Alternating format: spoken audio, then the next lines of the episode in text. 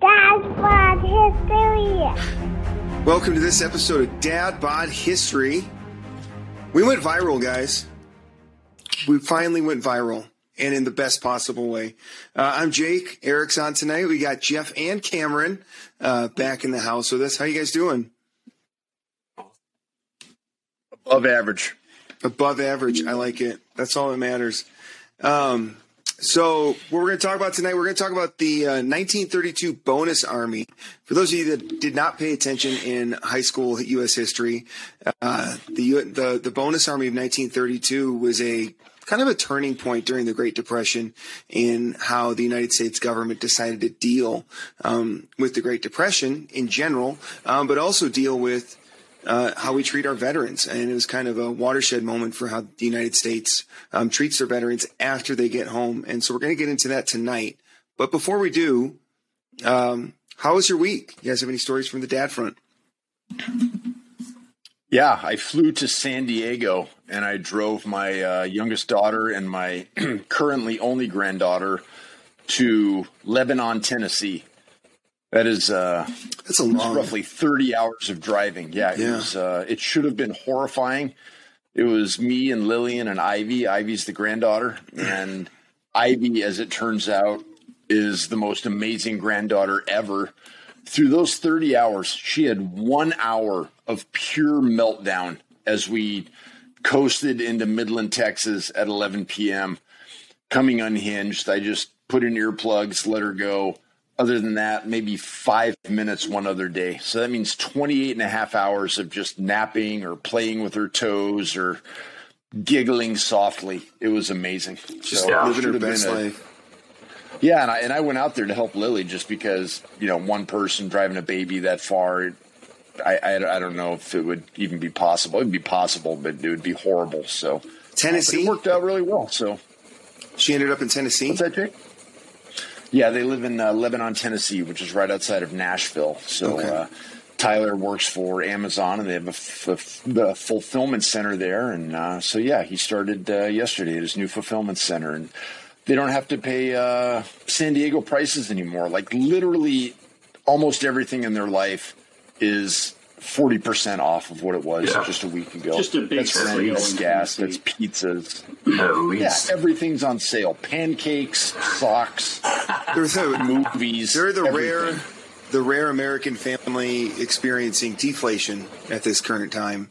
right. Yeah, they don't know what all the Just, just by about. moving Yeah. to Tennessee. That's So awesome. Jeff, Lillian is she, Go to is Tennessee. she still in the Navy? No, she's out of the Navy as of last Monday. Oh wow. Brand Really? That that went by quick. Yeah, it was. I can see you doing the math. It was not four years. Um, if you get pregnant and COVID's going on and the whole thing is the sugar honey iced tea show, then they find a way to get you out, and they made it uh, made it easy on everybody, her included. That's good. That's Good. I was wondering. I don't think there's many naval bases in Tennessee, so There's recruiters, but uh, no, no shipyards. Oddly enough. That's great. Yeah, I'm Can't- that story, Jeff, a 30, 30 hour drive. I mean, if you were to do that drive a hundred times under those circumstances with a baby that age, it's going to go horribly wrong 95 times. now, Cameron, At least. you and Josh did that kind of drive with me in the back seat from Wisconsin to Arizona. You are kind of a baby, Eric. Basically the same thing. Yeah, it was. Uh, Ivy behaves better than Eric down did. against your Not that, I That was a remember, great, but great trip. wouldn't surprise me. Here's the thing. Stop! I gotta change Eric's diaper. Well, here's the thing. If you've ever been on a road trip with Eric, get ready to drive 100% of the time. Yep. Really? Oh, yeah. Josh drove Okay. about 20 hours. I drove about 10. Eric drove zero minutes of that trip. I Zero. drove like an hour in New Mexico. Where it was flat and straight I don't and no. recall. Yeah, exactly. Yeah, the easy exactly. part. Do you remember? Was it was it a steak and shake that we stopped in at? Uh, was it Kansas City? Yep. And the waitress and the cook got in a that fight. And it was everywhere. Every single table in that restaurant was needing to be bussed. I mean, there was dirty dishes everywhere, and they were openly like yelling and cursing at each other, and we're just exhausted. It's three in the morning. You know, we already tried about two other places, and we're fine. I- I don't care if these people spit in our food. We're gonna sit and we're gonna enjoy our meal. Turns out it was fantastic, but uh, yeah, that was a that was a heck of a trip. Poor memory. It sounds like a Waffle House. Yeah, it pretty No, much it was. was a steak and shake. I know that for a Which fact. it, a, a steak and shake caters to the same clientele as a Waffle House does on Exactly. a 3 a.m. on a weekend night. Yeah, Exactly. Yeah, if you're in either one of those establishments at 3 a.m., yeah. it's a one off. Yeah. So yeah, I hope it's a one off. it's it's the same basic Yeah. basic uh, vibe. Yeah, Right. and I mean that's the only time in my life where I was 100% sure that somebody spit in my food. And you know what? I didn't care. I was so t- tired, so exhausted. Yeah. I was You didn't just care. enjoyed my meal. Well, who cooked the food? Because didn't the cook leave? Did Josh did Josh left. get up and He put may have. on an apron and go back there? Yeah. It's coming back to me. I I don't know. That that waitress was uh she was going to be there pull a long night there. Yeah. I think it was just the two of them. Good times. Very much Yeah, so. nothing but the best. Just spitball. All right, Eric, top that one. You're up, buddy. Well, I built a loft for my daughter. Oh, You remember the loft we had? Impressive. I do remember the loft college. you had.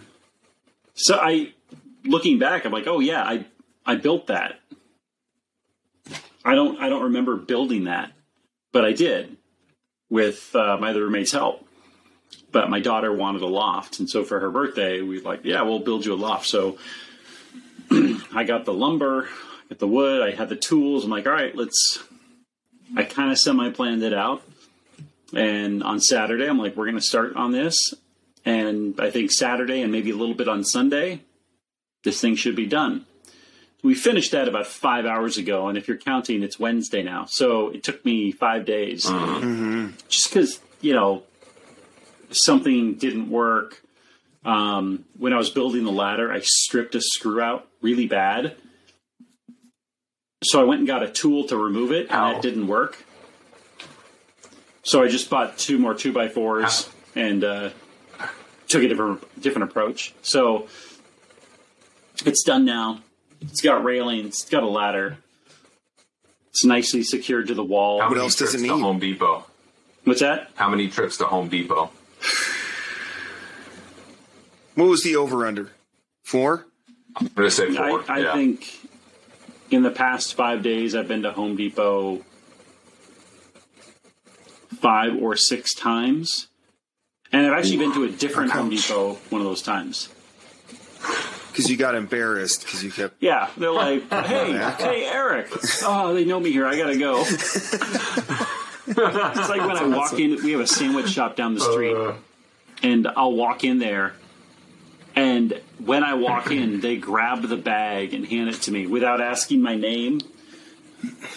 Like, They just and, know. and it's also because the sandwich that I order for my wife is very specific, Uh huh. and Sure. they're just they just they see me walk in the door, they grab it, they're like, "Here you go." Like, gosh, So I got a question That's, for you that's guys. pretty cool, though. it is, but it also says you- I have a Great place to be. problem. Yeah, you problem is you love delicious sandwiches. That's okay. Way to throw But- your wife under the bus, by the way. Yeah. I got a question. So you go to the grocery store, and I think there's a, a Seinfeld bit about this decades ago, but like you go to the produce aisle and you're like buying cantaloupe or, or whatever it is, whatever fruit or vegetable you're, you're buying. And you're like, well, how do I know if it's a good one? So you like squeeze it and mm. look at it, maybe roll it down the aisle, you know, or, you- or you just look at like what everyone else is doing when they're buying the fruit and just, well, I'll just copy Right. them. I Right. feel that way when I go to Home Depot and I'm like picking out lumber or tools. I'm like, I don't know it's good wood. I'll just look at this guy. He looks like a carpenter and just kind of buy whatever he's buying and I'll, I'll probably be okay. that's, that's how I feel when I go to Home Depot. That's how totally useless Yeah, I so- am. I bought all this.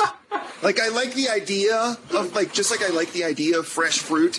I like the idea of being able to build my own stuff, but I don't have the mm-hmm. wherewithal. No, it was fantastic Yeah. because today we were building the, the railings, and I'm trying to square these railings up. And my wife looks at it. She says, "Well, it says it's level," and I'm like, "These are not level." And then I'm like, "Oh yeah, because the wood is like crooked, wildly crooked." And I and I hold it and I look at it like down the edge. And I did that at Home Depot. There's I went to the aisle where they have all the lumber and I grabbed a couple two by fours and I just kind of like looked down the edge. This other guy's grabbing them and I'm like, "Does he think? Does he think I don't know what I'm doing?" And I was worried about what the other guy was thinking. He doesn't think. And and not to mention like when you're in the lumber part, that's like the pro part of Home Depot. And how many guys are walking around like, dude, you're buying lumber and flip flops? You're not serious about this. exactly. Gangster. And you know everything about it, and you don't even need to put on That's your true. work boots until you get home. The, the That's worst the way part of the Home. Yeah, there's either the guy that's all. was they got one of the big carts, Go ahead. You know, with the the, the Yeah. four things. Right. But I had to get some smaller It's items power first. move. So I was literally pushing this cart around with like a box of screws in the middle. it, it just felt like overkill, and I was worried people were going to be like, "Do you need that, sir? Should we take that from you?" I'm like, "No, no, I'm going to go get one No. two by four. So No, that's instant street cred. The bigger the cart, the more people know what you're doing. Like this guy's on Oh, yeah. something. He's got a real project going. Yeah, I'm going to get a two by four, Yeah. two by five, whatever it takes. Yeah. uh, two by four. No, I just have one of them. Good sir. I remember I bought I bought some baseboard for our house, and the lady's like, I take it to the register, and she's like, "How many feet?" I'm like, "I don't know. I bought four units. Like, I don't know how many feet are in a." You tell me. I was supposed to be counting feet. Like, I had no idea what I was doing. Like, I bought four. I bought four What a metric, baseboards. what a metric system, Yeah. lady. kind of. I didn't know there's some of these questions when I got to the checkout. Just thought I scanned the barcode and I was good to go. How many feet? Uh, son of a gun. All right. Um, well, let's let's get into our. Where were we? yeah. Let's get into history. We're gonna talk about some history. But first, so you know, Dad Bod History is first- brought to you by Transworld. Oh. The good, Good people, people at at Transworld. the fine folks at Transworld. So Are, you're Oh, going to start yeah, reading. I mean, if you own your own business and you know the challenges of dealing with employees, customers, social media, uh, unless you go is he? viral, then it's not a challenge. Government regulations and the rest of it. With the pandemic coming to an end, there are hundreds, maybe even thousands of buyers coming to the marketplace Hundreds. looking for existing businesses to buy. If you're ready to cash out, and I think I might be pretty soon, you need to call Transworld Business Advisors today, not tomorrow, today. Do it right now. Well, no, because Jeff's. All right, we have a database loaded with interested buyers and have over 40 years of experience in this industry. Take it away, Jake. We will we will guide you through settling a price for your business. We have a database with sales data from tens of thousands of sold businesses and we know the market price for your listing. We will find qualified buyers with our extensive reach and market leading advertising. Transworld will ensure that the closing process goes as it should. When you leave the closing table, you will get paid and will be free of liability and responsibility. If you are. Oh, okay, Cameron, go finish for it, this Cameron. If if you're Cameron, a buyer, take it away. If you're a buyer, Transworld can help you as well. From evaluating a business to helping for funding, we are there for you all the way to the first day as the owner of your new business. Call to set up a discreet, confidential Discreet. consultation with your local representative. You can reach me, or actually Jeff Peterson, at 903 422 6818, or you can go to www.transtworld.com. Again, that is www.tworld.com. All right, I Beautiful. Was, Boom. I give it a B plus. Jake, No rehearsal You really necessary. came off Yeah. Yeah, clearly. like with a sultry, really oh, We're pulling yeah. people in. Look, the only way I know He how to pure late night radio voice yeah, on that. the only way I need to know how to read ad copy is through seduction. If I'm not if I'm not trying to seduce someone into buying something, I don't know how you Sex sell. sells, Jake. Yeah. There's gonna be a Sex lot sells. of female buyers. yeah, well, Speaking of female buyers, no. So here's my segue. So we Eric posted a video on TikTok about a week ago, and it went viral. It was our first truly viral video. I think we're at over 0.4. two million 2.4. views right now. Two point four million views. And uh, we have over 50,000 subscribers on TikTok, and it's so awesome. And if you are watching us on YouTube um, from our TikTok videos, thank you so much. We are eternally grateful um, for your support. eternally grateful. But eternally. I said what I said. Okay. So, but here's an interesting caveat about that. Prior to this video, this specific video going viral, and it's it was a video. Um, it was about the Oklahoma. yeah, it was about the correct? unknowns in. the the the the, the, the yeah the unknowns from um, Pearl Harbor, and so it's an it was an incredible video. Go watch if you haven't. Um, but as a result of that video going viral and getting all these thousands of new followers or subscribers on TikTok, um, you can look at creator tools if you log into TikTok. And prior to that video, our male female breakdown was like 86% male and like 13% female and I don't know 1% other I don't know but I don't know how the numbers break out but now because of that video it's like 63% female 33% Eric in one video turned turned the whole dynamic of our, of our channel on TikTok It was an appeal to emotion. It's the heartthrob. Okay, man. maybe I'm just no, maybe that's I'm just stereotyping. But the video was an appeal to emotion initially. Because I know guys didn't follow it because they got upset that I said aluminum and not some other metal. So yeah there was some well actuallys out there I set them straight today. uh, yeah you did And I think aluminum. anyway you showed him. I, I'm sorry. Yeah. The uh, metallurgy mic as an insult, I love it. Just calling someone a metallurgy mic because they like metals. I don't know. no yeah you keep that in your back pocket when for was this good. video It's a great comeback. all right so thank you for all fight out in the parking lot.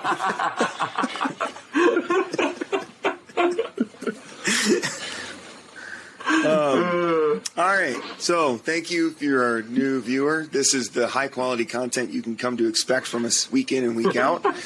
If you're not, then you know who we are and what to expect. Um, so with that, let's get down to our topic for tonight. And I want to talk about the 1932 bonus army.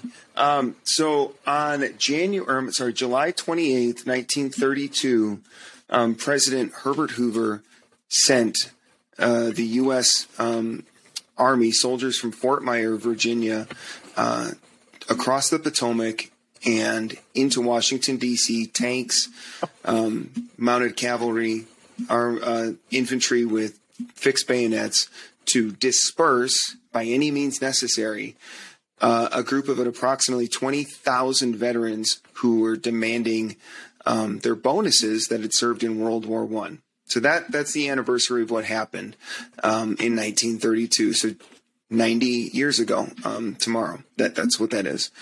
The backstory to that is is even more interesting. Uh, so in World War One, about three million uh, Americans served in some capacity during World War One, and in 1924, Congress passed a bill to pay those veterans a rate, a bonus rate of one dollar per day that they served during the war if they served uh, stateside, and one dollar and twenty five cents if they served overseas, served in in Europe. Um, and, and they passed this bill, and they said this is a bonus that you will get uh, if your total equals fifty dollars or less. You will get that bonus right away. If it's more than fifty dollars, um, you will not get that bonus until 1945, which is a long time to wait for your your service bonus. Uh, but that's the way the law was passed. It actually uh, Congress passed that law overriding a veto from Eric's favorite president, Calvin Coolidge. Um, they had to, one of Calvin Coolidge's rare mistakes to Eric. Um, but they passed the bill, so these veterans were expected to get a bonus. Fast Okay, but forward to 1932. Interject because Uh, while I, I would agree that's a mistake, it's at least principled, right? Patriotism bought and paid for is not patriotism.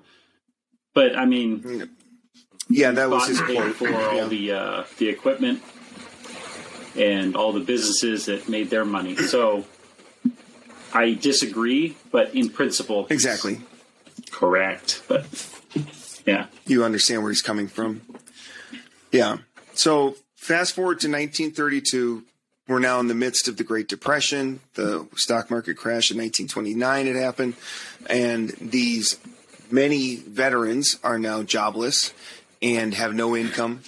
And so uh, there was a, a representative, Wright Putman um, from Texas, who tried to get the bonus paid immediately, he tried to get a bill passed in 1932. Um, eventually, that failed um, in May of 1932. It failed. And so there was a, a, a veteran, an Army veteran named Walter Waters, and he was a sergeant. He lived in Portland, Oregon. And he stood up on March 15th, 1922, and he basically said, Let's march to Washington. Let's go to Washington and demand our bonuses now. Now, in March, nobody wanted to go with him. But in May, when the most recent bill that Rep- Representative Putnam was trying to get passed failed, he was able to get about 250 veterans from, from Portland, Oregon. They marched to the Union Pacific Railroad. And then the next day, they boarded some trains, and the railroad workers helped them along this trip. Um, because a lot of the railroad workers were veterans themselves, and so they wanted to support their fellow veterans from World War One. Uh, so they boarded a train, started heading east towards Washington D.C. Um, as they made their way across, news started to gather, and more veterans from all across the country started to migrate towards Washington D.C. And I believe the first veterans arrived um, or, or Waters, his group arrived from Portland on May 29th, 1932 in Washington. Shortly thereafter, 25,000 veterans, their wives, some of their kids were in Washington, camped out. It became like the biggest Hooverville in the country. Um, and they were camped out. They would occupy vacant buildings. Um, the chief of police for the capital uh, helped them find housing and lodging. He um, helped them get fed. Uh, people were offering free medical services. The veterans, while they were there, had their own military police. Um, they had reveille every morning. They um, had schools. They were setting up schools for the kids that were there. Uh, all of these things, but they were camped out in Washington for two months, demanding that they get their bonuses. And um, I, the, all that kind of started to come to a head in June, and I believe it was June 19th, um, when there was another bill. It passed the House um, to get the bonus pay immediately, but it failed in the Senate. And so they let Waters know, yeah, the bill failed in the Senate. And he said, well, I ain't leaving. I'm not going to leave until 1945 if I have to. I'm going to stay here. And so President Hoover is getting a little concerned about this, and he's afraid that it's going to turn violent. J. Edgar Hoover um, was in charge of the Bureau of Investigation, which was the predecessor to the Federal Bureau of Investigation, and he was certain that it, this group of this bonus army, this group of veterans, was infested with communists, and so he was trying to root out the Red Scare um, in this group. And there were a few communists. There were some communists in this group, but There's it- always it a few not- communists. yeah, there's always a few, but it was not.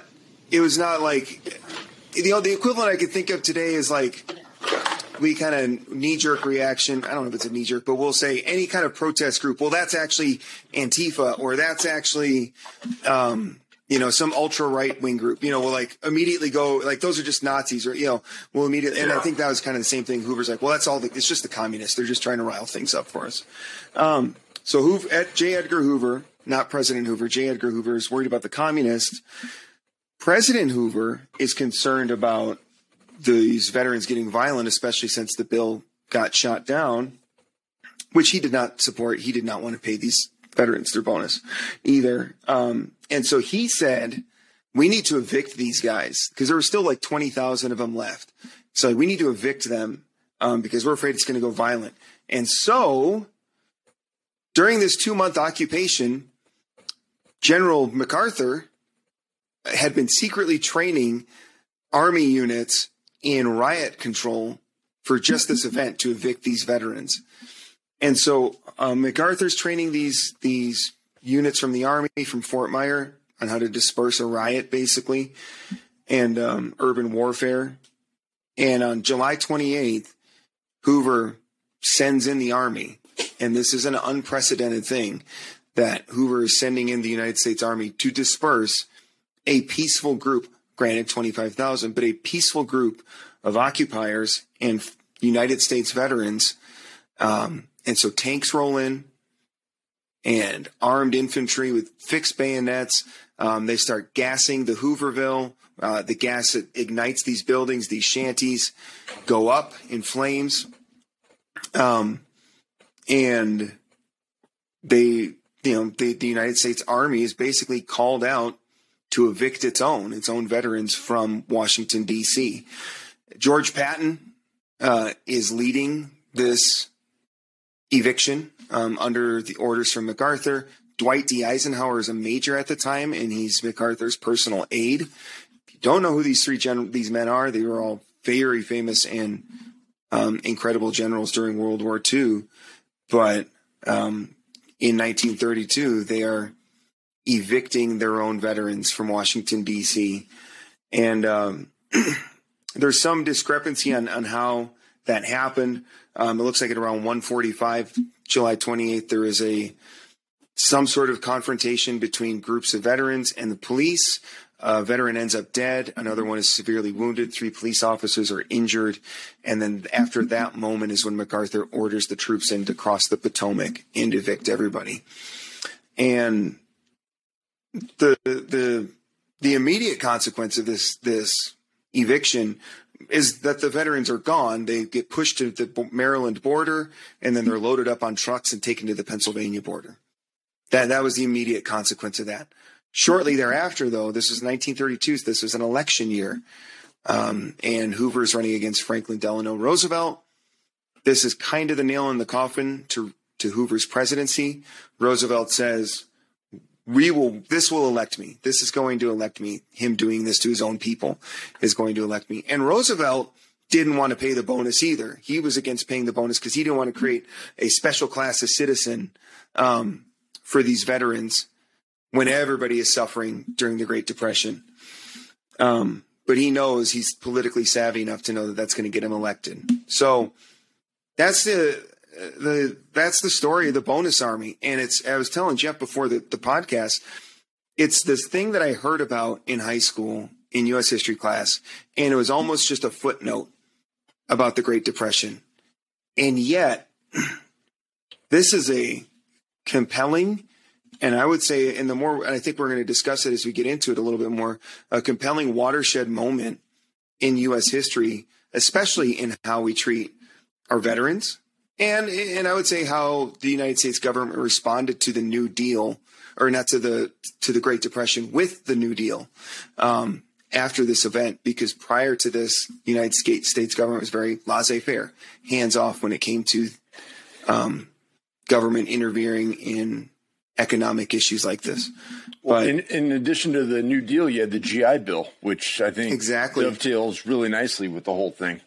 Mm-hmm. I think they realized that they had uh, really hung in the backside of those veterans, and um, especially with another world war on the horizon, maybe realized maybe we do need a second class of citizen, or I don't know, second class, but maybe they are special. Maybe they were deserving of that. Yeah, absolutely. I mean, it makes an argument, right? you're willing to sacrifice potentially your life um, in service of the country, at a minimum, you should be taken care of when you get home. Mm-hmm. And I think that's something that holds true today. And I think, you know, unfortunately, they, they, you know, they, they love to heap praise on the veterans of World War One, but they didn't want to take care of them when the chips were down. And, you know, maybe they should have taken care of everybody in the Great Depression earlier or invested in programs that would have helped everybody earlier. That, there's a case to be made for that. But you promised the veterans you were going to pay them, and you should pay them. I did a uh, did a search online to find the value of so th- most of those guys would have gotten five hundred and eighty dollars in 1936. Anybody want to hazard a guess what uh, that is worth in today's dollars? Ten No idea. I, I'll tell you, I'll give you an over under. The over under is uh, fifteen thousand. You think it's worth more or less than fifteen thousand dollars? Less. I'll go over. Twelve thousand one hundred ninety six dollars in modern money. So you know, not a ton. It's a lot of money, Not life changing. Even still, I mean, if you didn't have a job right now, are you going to walk to DC from wherever you are to? Right. I I don't know. I mean, maybe things are a lot worse than they are back then. I, I'm wondering how much Well, that five I mean, hundred you eighty could, dollars, the I don't know, twelve that might be thousand somewhere dollars. I wonder how two that really four months. resonates. How far you could But they also don't that. have a cell phone Yeah, bill. They don't have, you know, what are they paying for on a daily basis or on a monthly basis?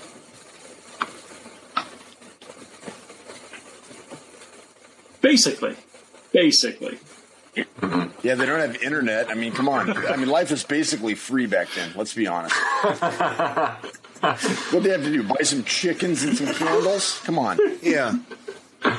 But but how desperate do Bunch you have babies. to be? You know, Jeff Jeff talked about a 30 hour drive from San Diego to Tennessee, and in those days, traveling across country from Portland, Oregon to DC is a major major undertaking that takes weeks. So you Oh, know, it but before the interstate system, it took over 30 days to get from the West Coast to the East Coast. and these guys have their families with them. Oftentimes, they have their wives and families, and you know, they have really no plan other than we're going to DC and we're going to fight for you know what we we feel like we're entitled to, and as they go, it was cool to read about this story, all of the support that they received from, you know, Jake alluded to it from the railroad guys who are often veterans, but you know, people were making donations. I read something that uh, there's 250 people in that first group that made the pilgrim pilgrimage, and they had thirty dollars between them. You know, that is a terrifying undertaking. Um, and the amount of support that they received to get there is awesome. You know, and then if that doesn't happen, maybe this protest doesn't occur.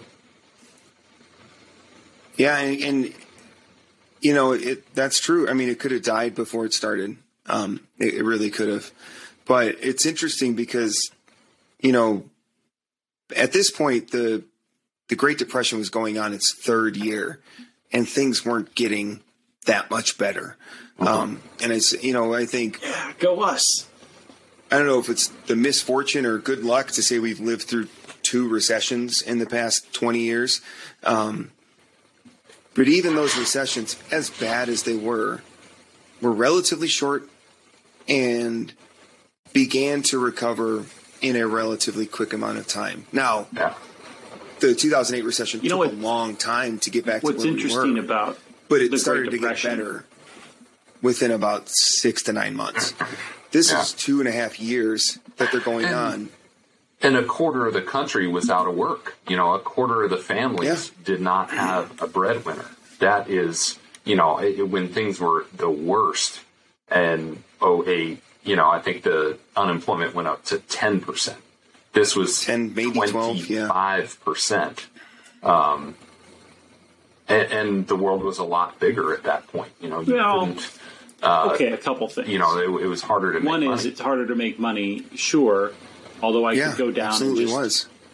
hey, you know, go to a local business. Can I can I do some work today? And you'll pay me, and they'll be like, sure. And you do some work, and they they slip you the money. You don't need to file W fours. You don't need to do a background check. Like, if you want to get a job today, you got to jump through a lot more hoops than you would have 90 years ago. Sure. Oh, Well, I man, to point, we've got uh, the internet now. We've got ways to make Right. instant, instant money now, and that it's hard to do back Over then. thirty percent of the jobs in the country back then were on a farm. So walking across But the country it- and I mean, finding it's not a- labor on a farm was It's- relatively. It's not something that's going to it, it was not a difficult To make it- undertaking. to your point, Eric. like that's not going to be an easy living. The other thing to think Yeah, about but is, the you know, farms are going bankrupt too, so- That didn't Yeah, still got to have some that didn't have a huge impact on most people's lives. It wasn't until the following year when the banks started closing because they didn't actually have cash and they weren't backed by anything. And I think it was 90% of the banks in the country closed because they became insolvent. And that's when most people got hit really hard because that's when people had their savings wiped out, had their investments wiped out. Um, so it was like late 1930. Um, a statistic that I look at with my students when we study this is we look at like unemployment, number of farms repossessed, number of banks closed, number of savings account closed, like all this kind of stuff. It gets progressively worse from 1929 to 30 to 31 to 32. 33 and 34 are the worst years. And to think that it's been in a down downward direction since 1930 and it's going to take 4 years to get to the bottom and then it starts turning around. 35 is a little bit better 36 is a little bit better and everything starts getting progressively better after 33 and 34 um, but that's a long process. It's a 10 year process which is why jake said you know our, our recessions are relatively short. Um, you know, I don't think we've we've had an economic situation in our country recently where it takes four years to get to the bottom.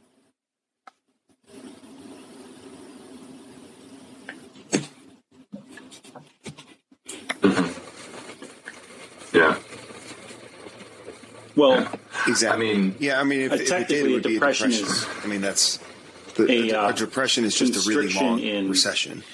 a depression yeah, is a and- and constriction in the economy. we've or had the it's a conversation reduction in the many times. A recession is when growth We've had the conversation. Go ahead, Eric.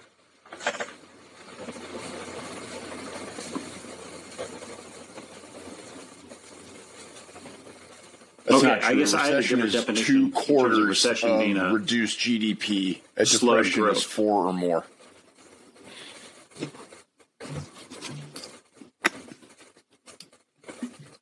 Oh, they called it something else.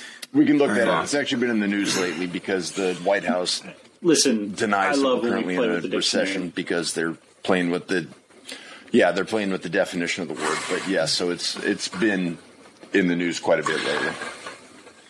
And, and you do. definitions aside, you know, we we have grandparents who's, you know, who were little kids during that Great Depression, and you know, I can remember growing up where, I mean, I would literally get smacked for not scraping my plate and not finishing my food, and because my grandparents came from an era where if you don't eat every single thing that you have, you know, you're you might starve.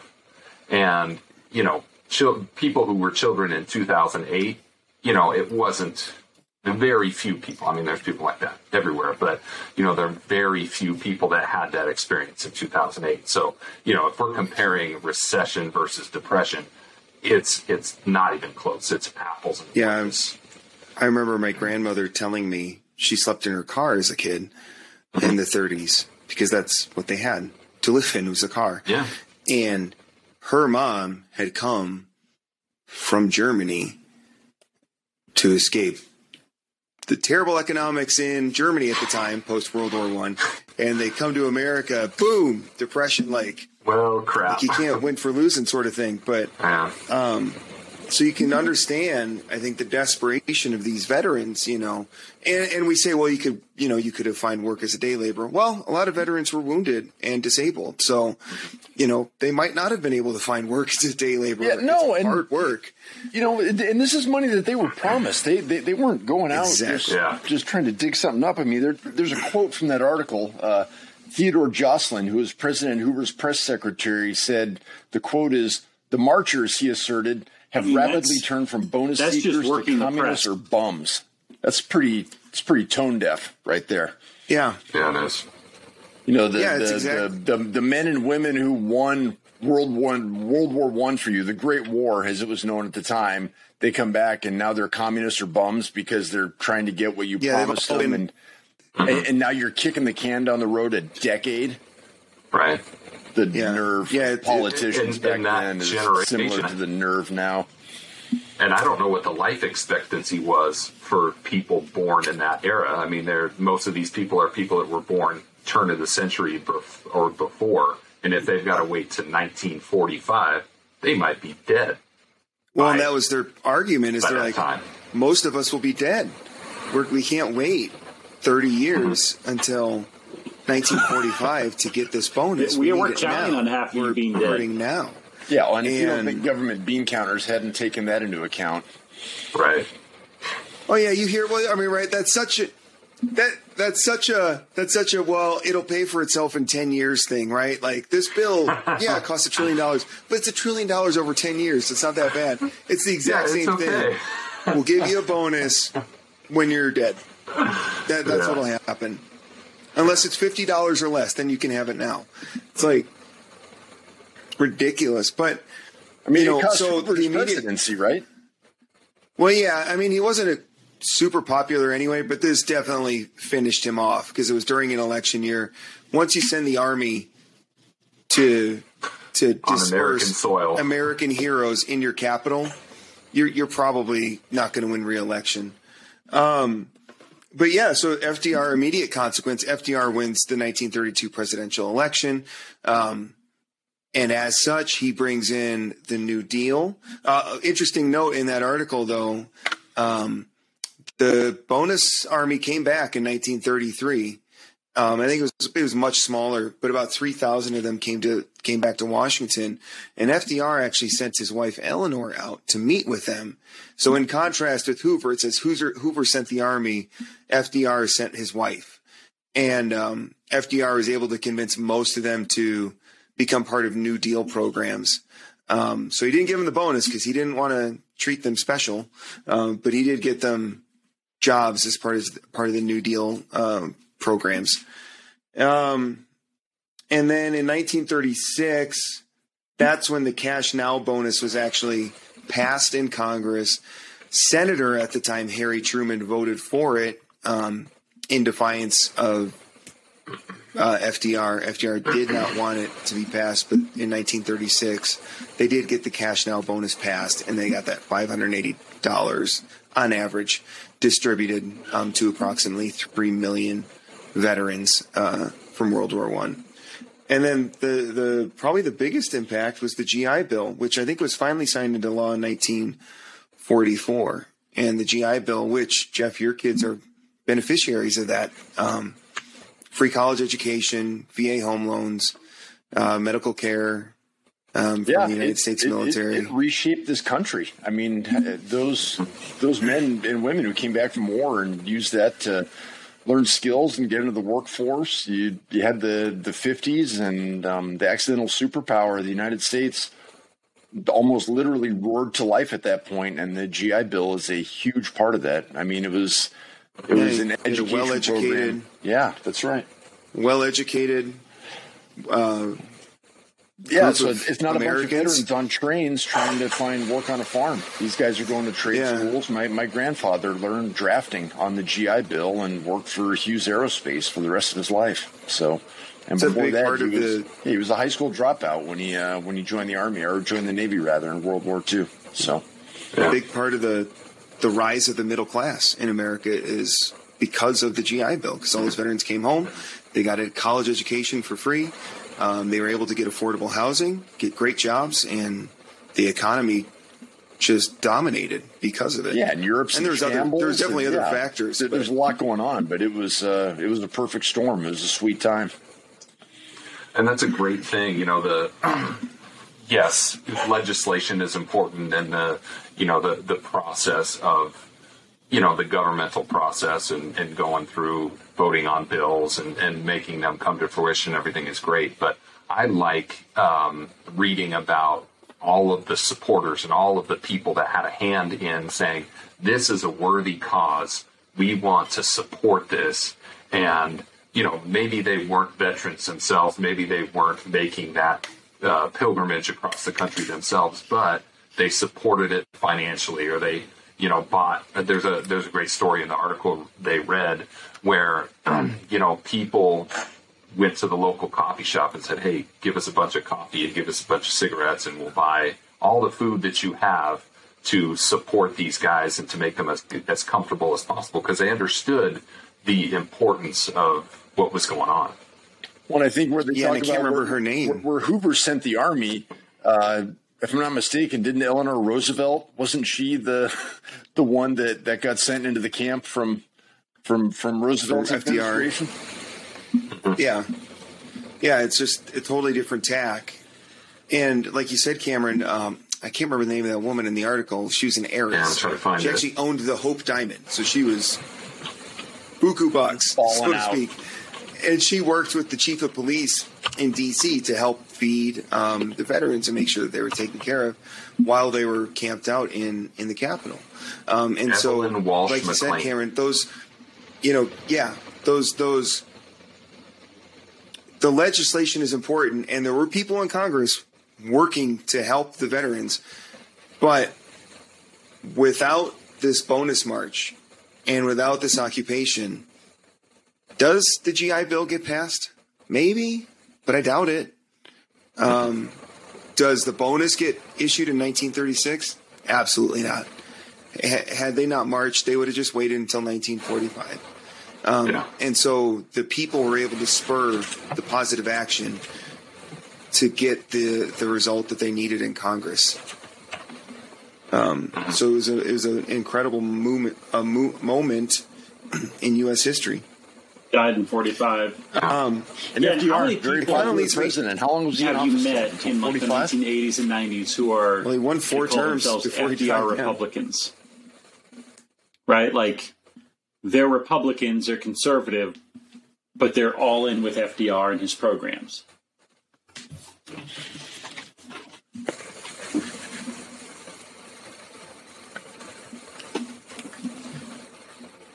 Well, there's, I mean, I've heard of a lot of Rockefeller Republicans who were Republicans that supported the social programs of FDR, like Social Security, Medicare, the GI Bill. Um, but they were mm, like fiscally a little more conservative and their foreign policy was different, but they were still Rockefeller Republicans. Um, but yeah, it just kind of it, it left me to ask a couple of questions.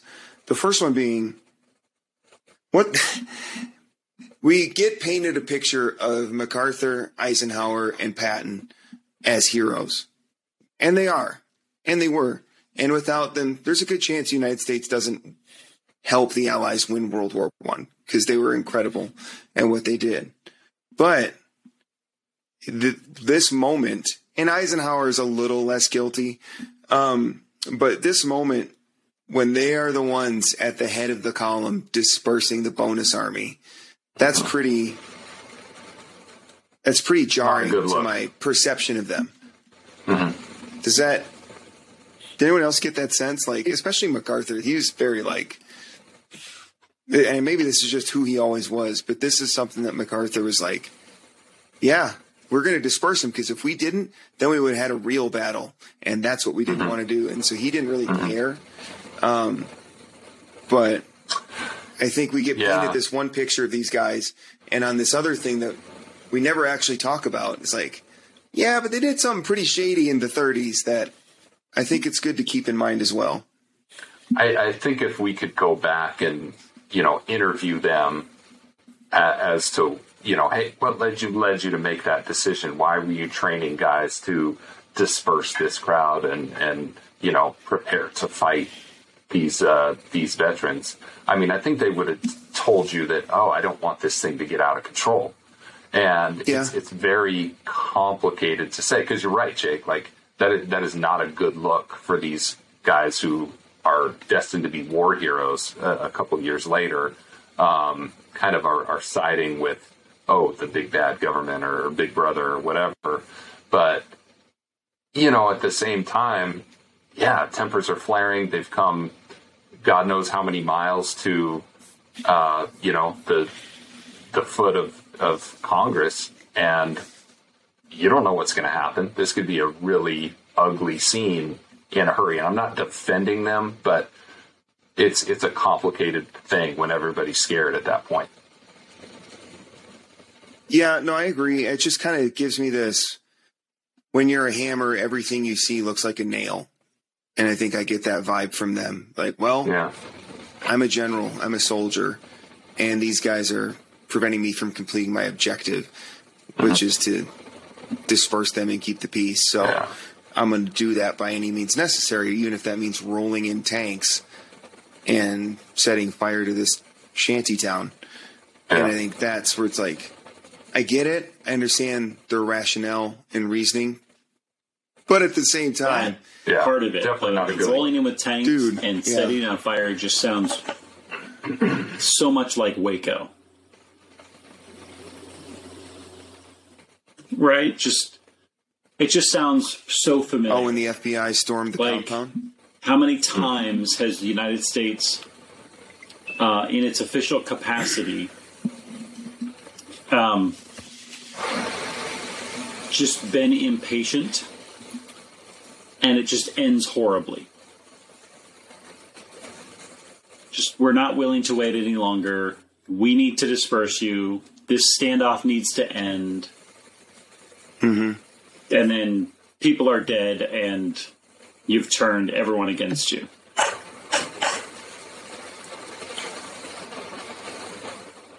It's interesting you use the word impatient there.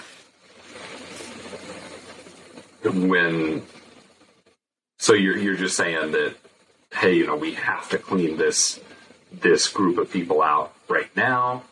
I, I, I don't know. That, that's not the word maybe that I would use reactionary, but um, I don't know. Interesting. Just popped into my head to use that word.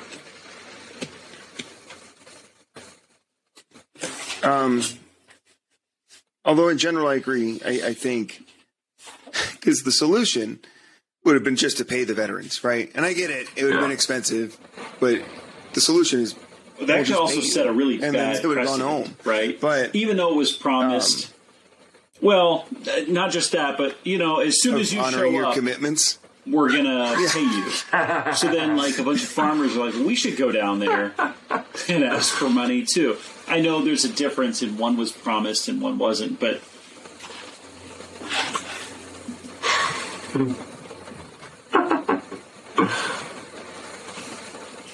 Yeah, I know. I mean, you don't want to accuse the government of taking care of their people. you don't want people that thinking would set this government's going to take care of the world stage. But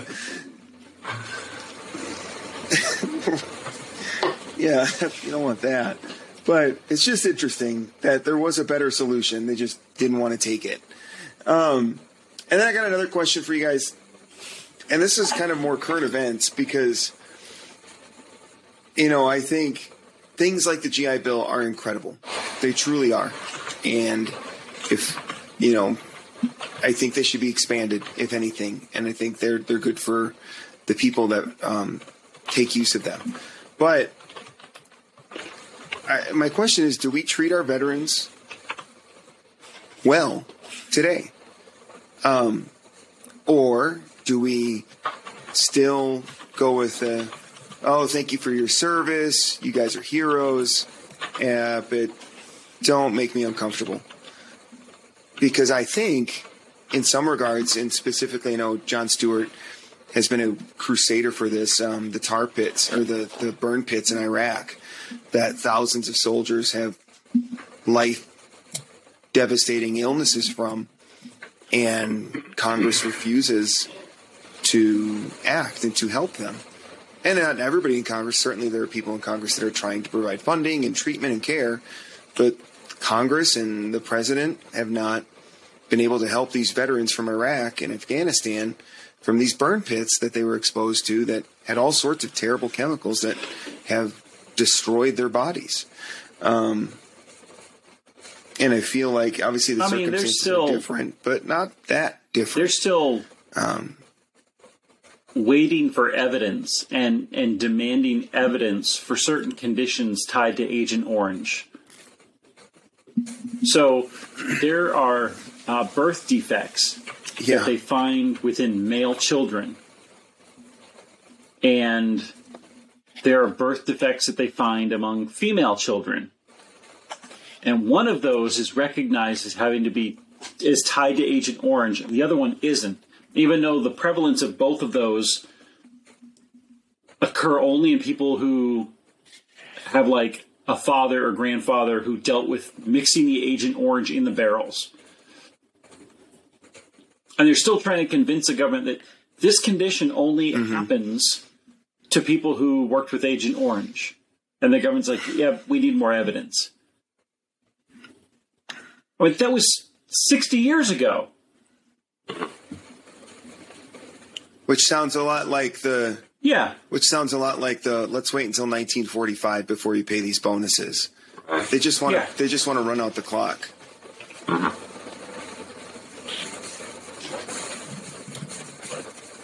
So, I don't know. It's just you know, I, Something I think things have gotten better. Go ahead, So, Cameron. Sorry. something that jumped out at me, you know, in, in reading uh, and, and prepping for this, it says uh, ultimately nearly two billion was distributed in, in dollars. Two two billion dollars. Two yeah, two billion dollars was distributed to three million veterans. And you know, I just did a quick Google of um, the pandemic stimulus checks and what that cost the U.S. government. And I don't know how to wrap my head around the two billion back in 1936 versus five trillion, which is what it was for the for the pandemic stimulus checks. But you know, it, it just seems like the government was less willing to throw around monopoly money back then than they are now. And I know this; they were still on the gold standard at that point, 1936. But um, I, I think that's a factor too. That billion with a B was a ton of money back then. And you know, if you're a politician and saying, "Where is this money going to come from?" That's that. It, it seemed like like Jake said, it would have been easier to just write the check. You know, two billion doesn't sound like that much in today's standards when we're printing money They had to they had to actually back that money. for free now. That that was the issue, right? So writing that check, the check's Yeah. going to bounce. So nowadays they just enter zeros into the accounts, and that's fine. That's how that works. We understand that that's actually a system that mm-hmm. can work because we're not tied to a standard anymore. So we have the ability to issue money knowing that it can cause inflation unless you do something at the other end, either, you know, pull some money in taxes out of the system.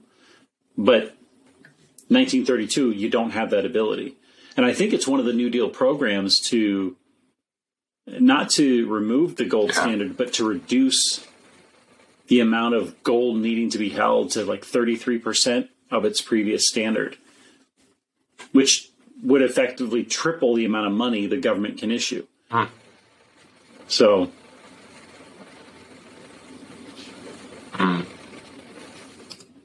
Yeah, and I, I think that's an important uh, aspect of this whole thing because we were still on the gold standard until uh, Nixon, right? Which would have been the 70s. Correct. So, yeah, I mean, had this occurred 40 years later, I wonder how it would have gone differently. I wonder if they just would have said, hey, here's your money and um, avoid avoid this. And then maybe the GI bill doesn't happen and, and so on and so on. You know, it's, it's interesting to talk about that butterfly effect. Yeah, it is. I mean, I think this moment in history, without it, America looks very, very different um, as a result. And it's often an overlooked moment in history. We we get wrapped up in the New Deal, we get wrapped up in uh, yeah, Black so.